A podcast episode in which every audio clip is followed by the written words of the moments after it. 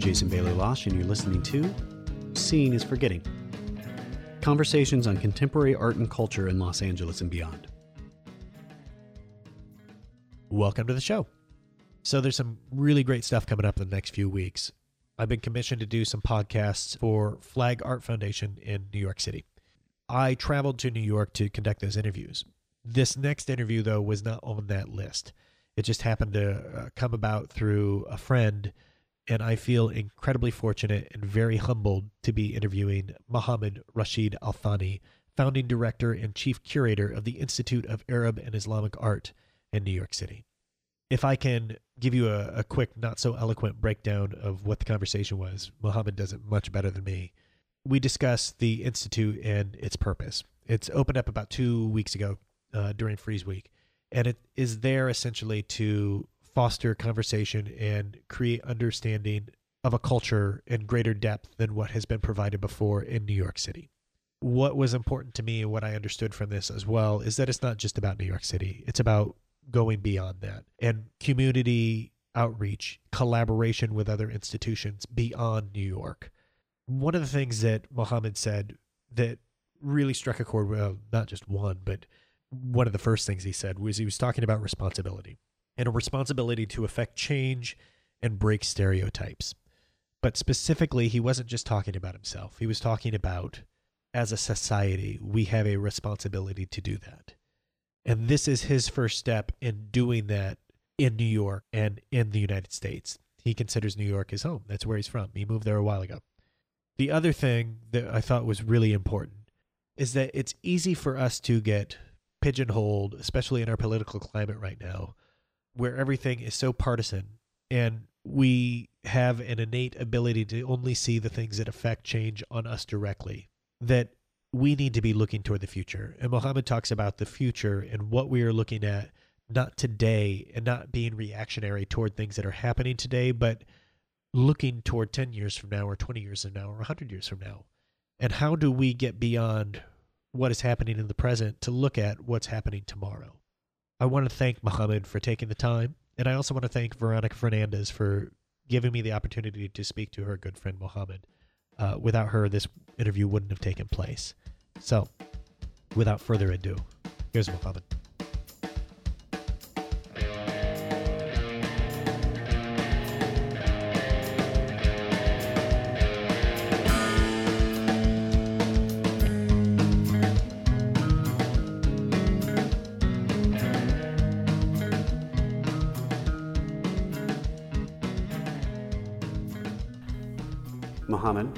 Thank you for speaking with me.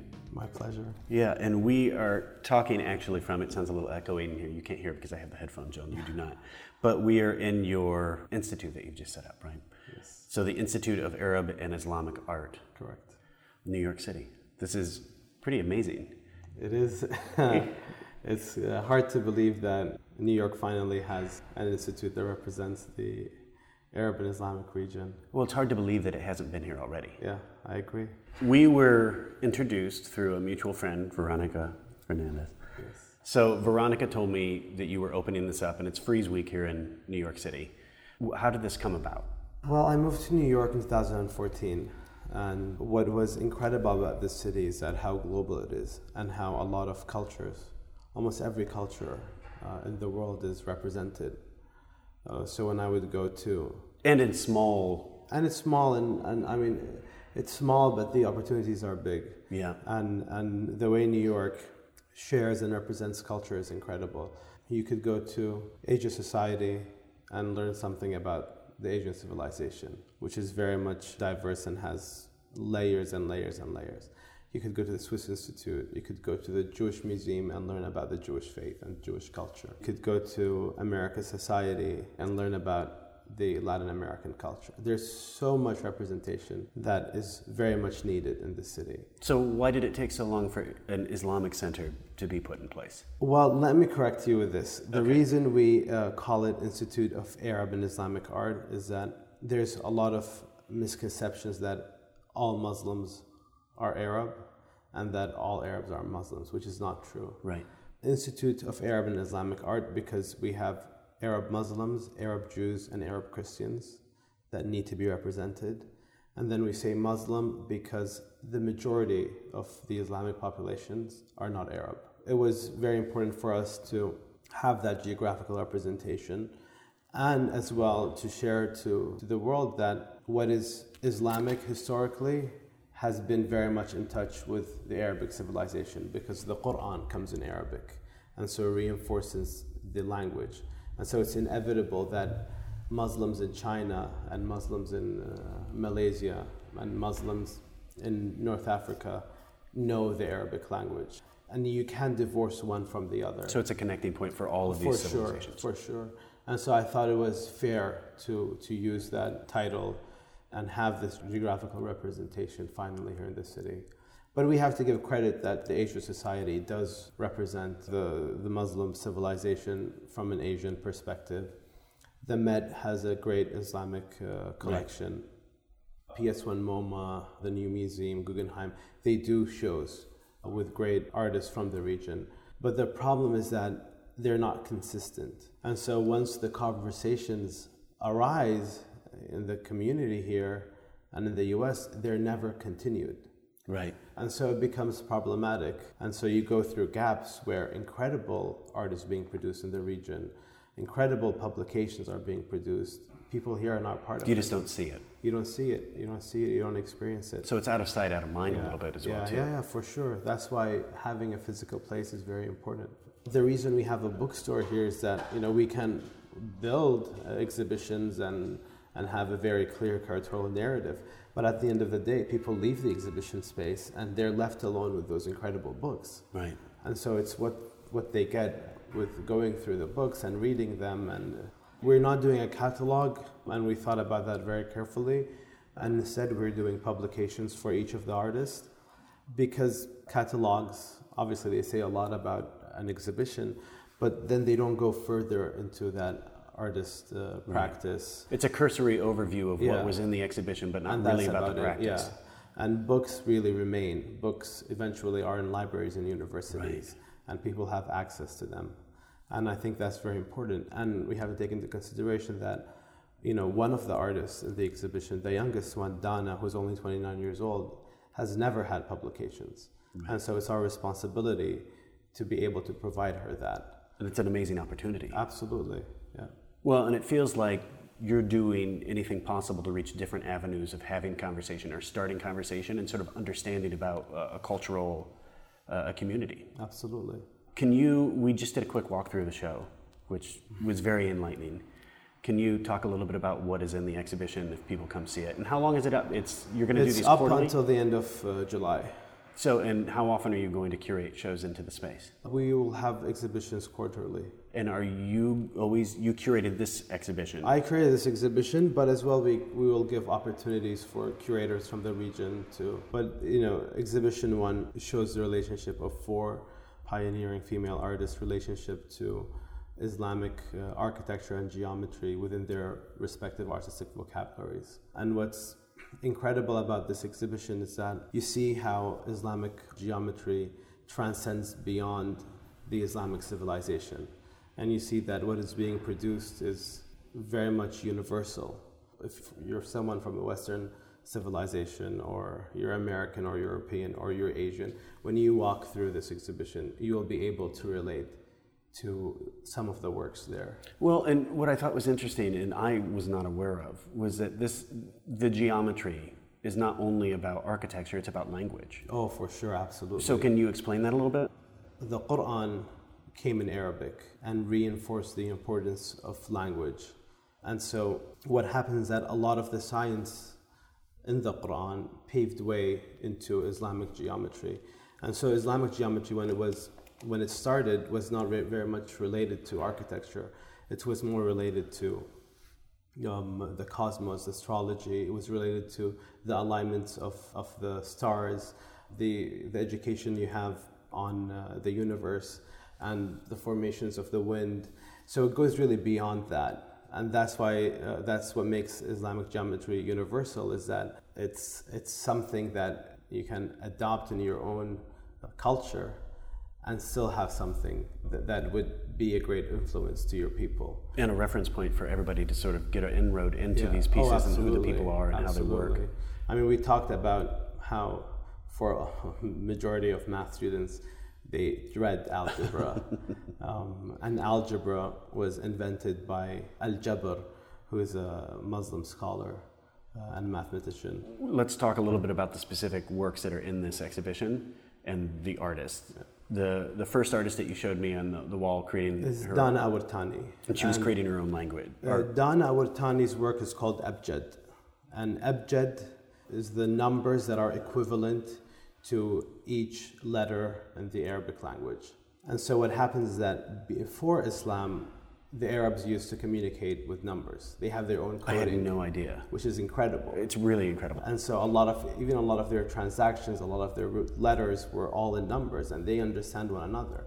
But when the Islam came, it reinforced the importance of, of, of language through the Quran. So this culture and tradition of using abjad is really no longer there. So Dana reconceptualizes the abjad and creates her own geometrical patterns and her own coding. So if her work was reproduced on a smaller scale, you could have your own language using those geometrical patterns, which is incredible. Really incredible. So is this a complete vocabulary then? Yeah, this is like that's the entire alphabet This is the entire thing. How many are there? on- 28. 28. Yeah.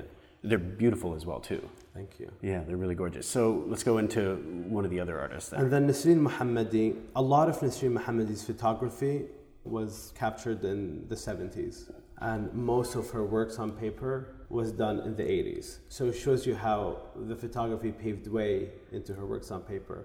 And for people that are, that are gonna come to our institute and, and experience the exhibition, they will see how her perspective into photography is very abstract. You know, she could go into a monumental uh, Islamic building and she would only capture the shadows and the lines. We had said this when we were walking through there. I had said it. Like, I wouldn't put an identifier on that as Oh, being absolutely. Islamic at all. Oh, for sure. And to mention, when you come into the exhibition, each artist has their own wall Yeah. in the space. So you're looking at a representation of this work over a, a period of time in some of these artists that gives you, you get to stand back and actually get a sense of who they are. And uh, For sure. I, I was impressed with the, the date range on a lot of these works as well too. Like you say, you're going over 70s and 80s in some of this. Oh, for sure. So the grid comes back up again in her work as well too. And these The grid is very important in Islamic geometry because it balances. It's like the core.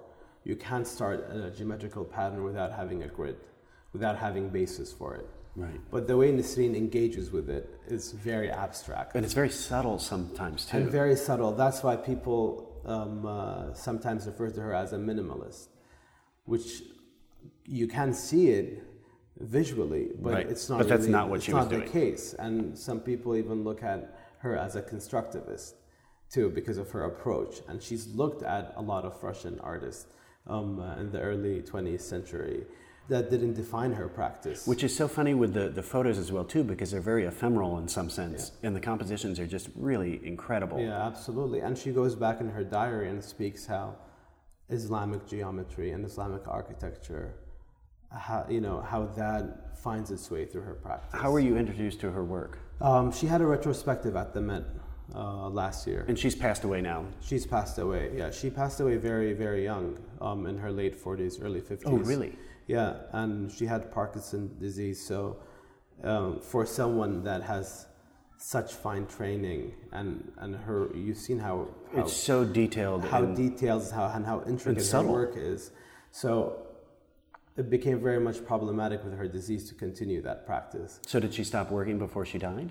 She, you know, she had assistants and she tried to work to her to her The best of her capacity, ability, yeah. but but she couldn't, and uh, that's why a lot of her photography is, a lot of it is really a reflection. I mean, one, it's a reflection that you see it through her works on paper, but really that became her outlook to life. Um, she spent a lot of her uh, last years in her studio, and her photographies were away. Where was she based? Do you know? She was based in India. She was in India. Yes, yeah. Okay, and we move on to the back wall. And then we moved to Zarina Hashmi. Zarina Hashmi was born the same year with Zarina. She turned 80 this year. And they were they knew each other. They knew each other very well. Is that one of the reasons you curated them both into the exhibition or not? Not necessarily. No, not necessarily. But they it, it's no small thing that they were having the communication and that both the works speak to yeah. each other. Yeah, no, for sure. And I didn't when I looked at Nis- Nisreen's work, and a lot of people do pair Nisreen with with the with the Zarina. I didn't What is the purpose for that? Do you think it's just because they're because regionally? they're they're two well the same generation and because they're two artists from um, the Pakistan India area that don't engage in like a lot of the figurative works Right. which their contemporaries did. which everybody else was Yeah. doing. So that's why they, they look at them as their but they're not they're you know you, you see the you, you see the, the similarities. But they're you- talking about different things. They're talking about different things, and you can pair them pair them together without having a broader perspective of, of, of the narrative of, of those those two artists, even in relationship to Munir and to Dana. But what's incredible about Zarina is that this whole idea of displacement. Um, uh, So you had told me the story about her. She's she is was from the region before Pakistan and India got split. Yeah, before the independence of Pakistan and India, the lines of what was Pakistan and India was very much blurred. But people affiliated with this, at some point, this Pakistani nationalism. But then what happened is that when during the independence, they made the borders very, very clear. So the people that were thought they were in Pakistan were no longer in Pakistan. All of a sudden they're Indian. they became Indian but they don't identify as Indian. and they don't identify because we have to take into consideration that the majority of the Pakistani population is Muslim, and in India it's very much diverse. right. So they're not they, they were not exposed to that that diversity. Their community was something separate Oh, from. for sure, for sure. So this whole idea of displacement has haunted her all the way to New York. When she finally had a home here in New York, they tried to evict her in the late '90s from her home, and so she developed this work in '99 that called "Home Is a Foreign Well, she was being evicted, or Yes, yeah. She luckily won the case, and she still lives in that. She's the only person that lives in that building. Oh, really? It's more office and. Uh, But it- it's it brings back this idea of displacement, and the Oh, memories have to be so. For sure, she starts Raw. with. She, you know, she, what's incredible is that she starts. The first row starts with the floor plans of her apartments, and then the second row immediately transforms into this more Islamic geometry practice and into the cosmos and into the universe and to, to astrology. It's just to say that that this might be the home that I'm affiliated with right now, but there's this greater home that I'm. This home doesn't represent me. Yeah, for sure. I'm something greater than Yeah, what this Absolutely. one thing is, So even then if I get home evicted. becomes a foreign place right. uh, for her, and so she starts with the floor plans and into the cosmos, and then it really rapidly um, evolves into more of an abstract approach in her work. And then what's interesting is that she titles the names of the works in Urdu. And Urdu, the alphabet used is really the, the Arabic alphabet, which is the same alphabet used in Farsi. The Persian uh, language is Right. again used, uh, which we see feeds its way into Munir's uh, works in the 70s. So it, it keeps cycling back through. It's Yeah, because amazing. you can't divorce language from geometry. right. You It- really can't. They all inform each other too. Yeah, absolutely. So we go on to the fourth wall. We go on to the fourth wall in Munir Farmanfarmaian. Munir was exiled and she left Iran in the 70s to come to live in uh, New York. And all while the images she has of Iran are of those beautiful Islamic buildings, whether it's the tombs that are decorated with mirrors or the mosques. Right. So she always has that uh, memory and nostalgia in her head. And all she could do is really work on paper because we could see in her later work how she wanted to work very closely with, with the mirrors. And the craftsmanship exists only in Iran. So she's left with paper. So she starts really engaging with geometry through Western abstraction. And then and that's why it was very important for me to have works from the 70s so that people understand the conceptual nature of her work. Yeah. You know, it starts with a sketch, it starts with works on paper, it starts with the drawings. It eventually evolves into something greater, it evolves into sculptural work. But to see the starting point for everything. It's very important. Super important. I think it's because it it shows how much she was in line with her contemporaries here in the US. You know, there were movements happening here and she was part of them. Well, I don't think as a as an audience and going to graduate school here in New York myself, we're not introduced into that Yeah. that being a part of the conversation. We're so narrowed in our point of view that New York is sort of the center of everything. So it brings us back to the institute, bringing that conversation sort of to light. Absolutely. And it's it was very important for us to start with this exhibition and to start with those four artists and four artists that come from different parts of the world. Dana, Palestinian born in Jeddah, and Zirina and uh, Nisreen are all the way in Pakistan and India, and Munirin is in um, is in Iran, and it shows the diversity within the Islamic civilization, Right. but yet it shows how it's very much tied together too. Right. We have a tendency, we being the U.S., has a tendency to stereotype what regionally Islam means. which you know it's there's stereotypes everywhere so it really you know at the end of the day it's not something that's you know only restricted to people here in the states. I'm sure that Right, there's stereotypes. the region have stereotypes about people here. But what's important is that we provide something we provide a platform a welcoming environment for people to look if they have those stereotypes look beyond them. To We- break that, break, for break sure, because we have a responsibility. We can blame the media all we want and say, well, they're por- portraying us in, They're the in people who like this or like that. But what are we doing to change that? How are we You affecting know, change? for sure. How are you know? How, how am I, as as someone that lives in New York, become an active participant of the society here? Right. you know so it's all about responsibilities and that's one of the reasons uh, i saw the importance of starting uh, this uh, institute in new york as divorced new york is from the rest of america it's still really a place where, where all americans make it a priority to visit Right. you know a lot of americans that don't have the opportunities to fly beyond this continent come to new york as a metropolitan Because they see it as a hub. yeah and it is it is a hub I was looking, I was doing some reading. I guess first I should read the About section of the center online.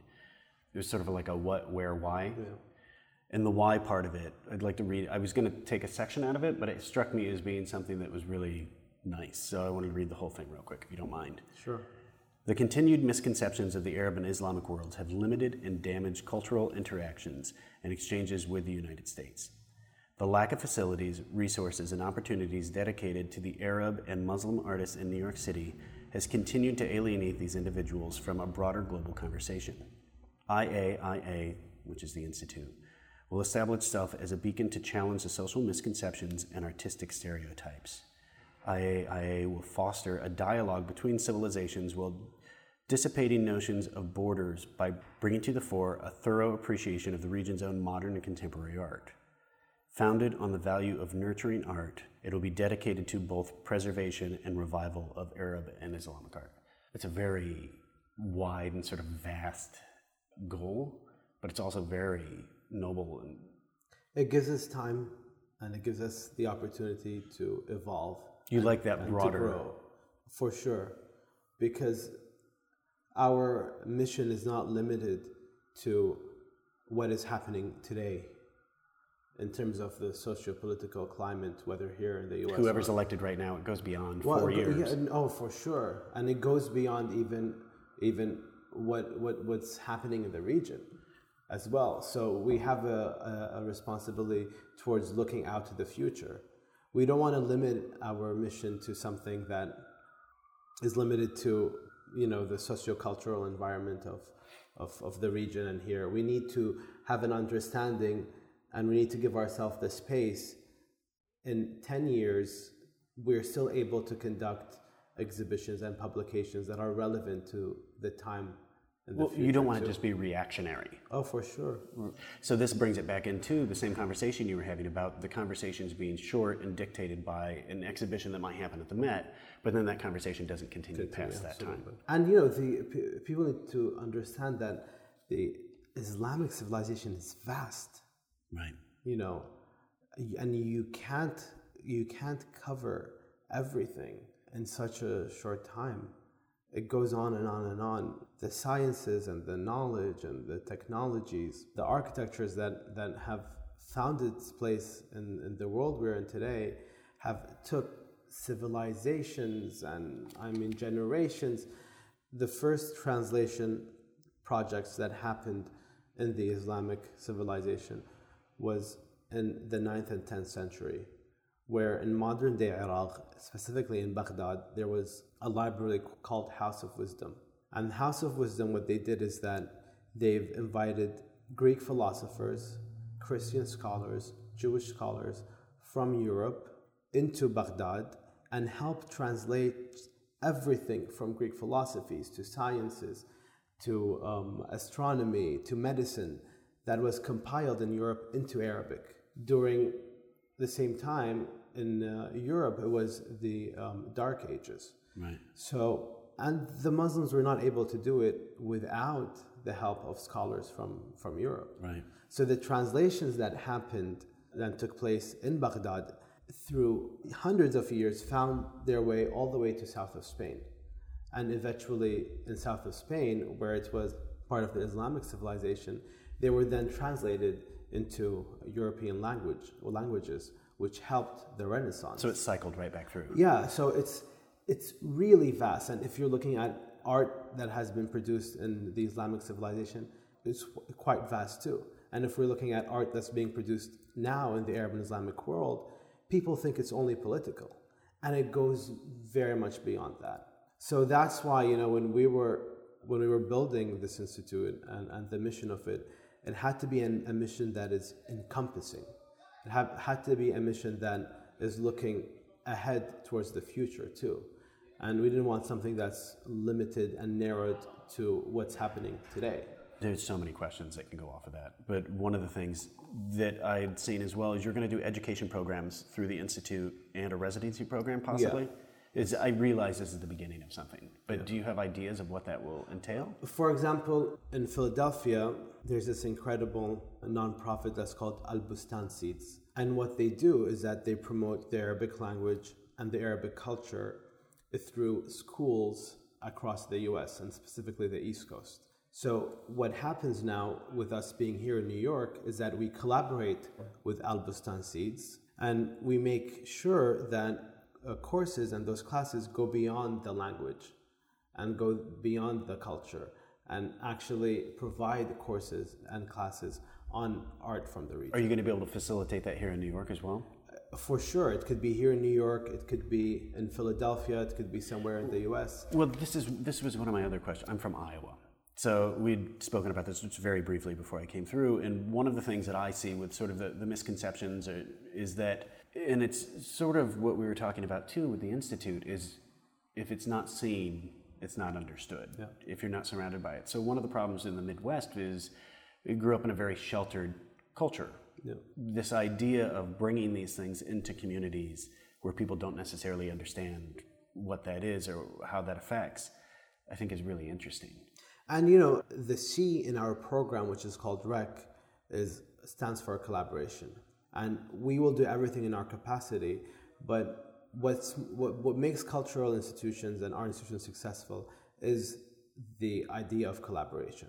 So we could reach out to museums in Iowa and see, for example, if our shows can travel there or if we could build shows together or talks. So, you know, it's really only the beginning now. And that's why we, it was very important for us to build, when, when we built this institute, the emphasis on collaboration. Otherwise, what we're going to do here in New York is just going to be in New York. Well, this is this is what I was asking because a lot of the, the information online about the institute is all about New York. It's very New York centric, but really this is just a hub to branch out and Oh, for sure. to expand sort of a knowledge base in that conversation. It's about what's in this exhibition, language and And you know, whatever produce, whatever books are being produced um, at Aya will eventually find its way in uh, in libraries and universities. Right. And we will make sure that happens. You know, right now we're in a hub. Right now we have to acknowledge that a lot of uh, opportunities and a lot of the support we got is really here in New York. Yeah. This is this is only a hub to to reach out beyond beyond this. I want to talk a little bit about you personally, if you don't mind. because you yourself, basically, like, what's the impetus for coming to New York? Why did you move here? Like, you are an art collector yourself, and you have I don't consider interests. myself. Uh, You do have a collection of art, I've as, as acquired, do I. Yeah, I've, I've acquired work. I've acquired uh, great works over the the course of uh, so, what type of stuff do you four years. Uh, a lot through the help of Veronica Fernandez. I was I was blessed to have met her, and I was I was blessed to have had. In a, in a way, her training too. I've acquired work, but the works that I have are very much personal because I'm a poet and I always say that whatever I'm not able to to accomplish through my words or to express through my words art does that for me it has the capability of Right. of entering my life and my character in a very very intimate way so I look at those artworks beyond you know the visual and beyond what they represent Yeah. and they become something important But it sounds like you live with them as well too. oh for sure Uh, one other thing that I thought was really interesting is the World Cup is coming. Doha Yeah, qatar but the the interesting part about that for me is it's bringing people into a region that they typically don't associate with that sport. it's very much a stereotype when people think that the region, especially the, the Arabian Peninsula, it's not influenced by soccer. I mean, soccer is a major, major part of It's huge there. huge. I mean, we're we're live in such a small country, Yeah, but we have we have over 12, 12 football clubs and we have leagues. Oh, I had we no have three leagues. I mean, in such a small country, and everyone becomes part of it. It really becomes a way in which you bring every you bring everyone together. It's a it's a very much misconception that the region is not involved with with soccer. The way I see it is that it's ironically the U.S. is not um, uh, very much involved with that is absolutely true. yeah. So I mean, you know, the, the the reason I use the term soccer, I would usually, if I was Football. in an interview Right. somewhere else, I'd say football. But You're here- saying it so the Americans can understand? Yeah, but only in the U.S. is is uh, football considered football considered soccer. But I think the importance the importance of having the football in the, the World Cup, the FIFA World Cup 2022 in Qatar, is one to bring people Into the region. into the region and give people the opportunity to to interact and to experience A culture. the culture there. Yeah. It's very important because football again is, is beyond just Well, we're breaking sports. It's- stereotypes again. It goes into it goes into much more beyond that. And I think I think it's important for FIFA to give an opportunity for smaller countries. Yeah. And not only that, I mean South Africa as well, football there, they gave an opportunity for people to experience that part of the world. So I think it's, you know, it just becomes then it becomes very pre- predictable if, you know, the FIFA is going to go back again to Keep you know, cycling back to Europe or Europe to, and- you know, so I think it's very important to it's a responsibility that, that, that FIFA has. I'm I'm glad that they gave Qatar the opportunity and I am sure and I know that Qatar is capable of hosting such a big event uh, from infrastructure perspective, logistics, just the fact that you can you can be in one country and have the opportunity to watch two games in one night Yeah. because as you know for example when the football when the FIFA was in Brazil you had to take a flight from Sao Paulo to Rio in order to and that was not possible Yeah, it was crazy. so you bring you you, you give people that have paid money um, and people that have waited four years The experience to have it all in one to, spot. yeah. absolutely and I think that's the beauty about it Uh, You, how often do you go back? I go back once or twice a year Once or twice, but New York is your hub. New York is my home Um, Mohammed, thank you for taking the time to speak with me today. My pleasure. Thank you. It was very last minute, but I really appreciate no, it. No, my, my pleasure and my honor. Thank you so much. Thank you.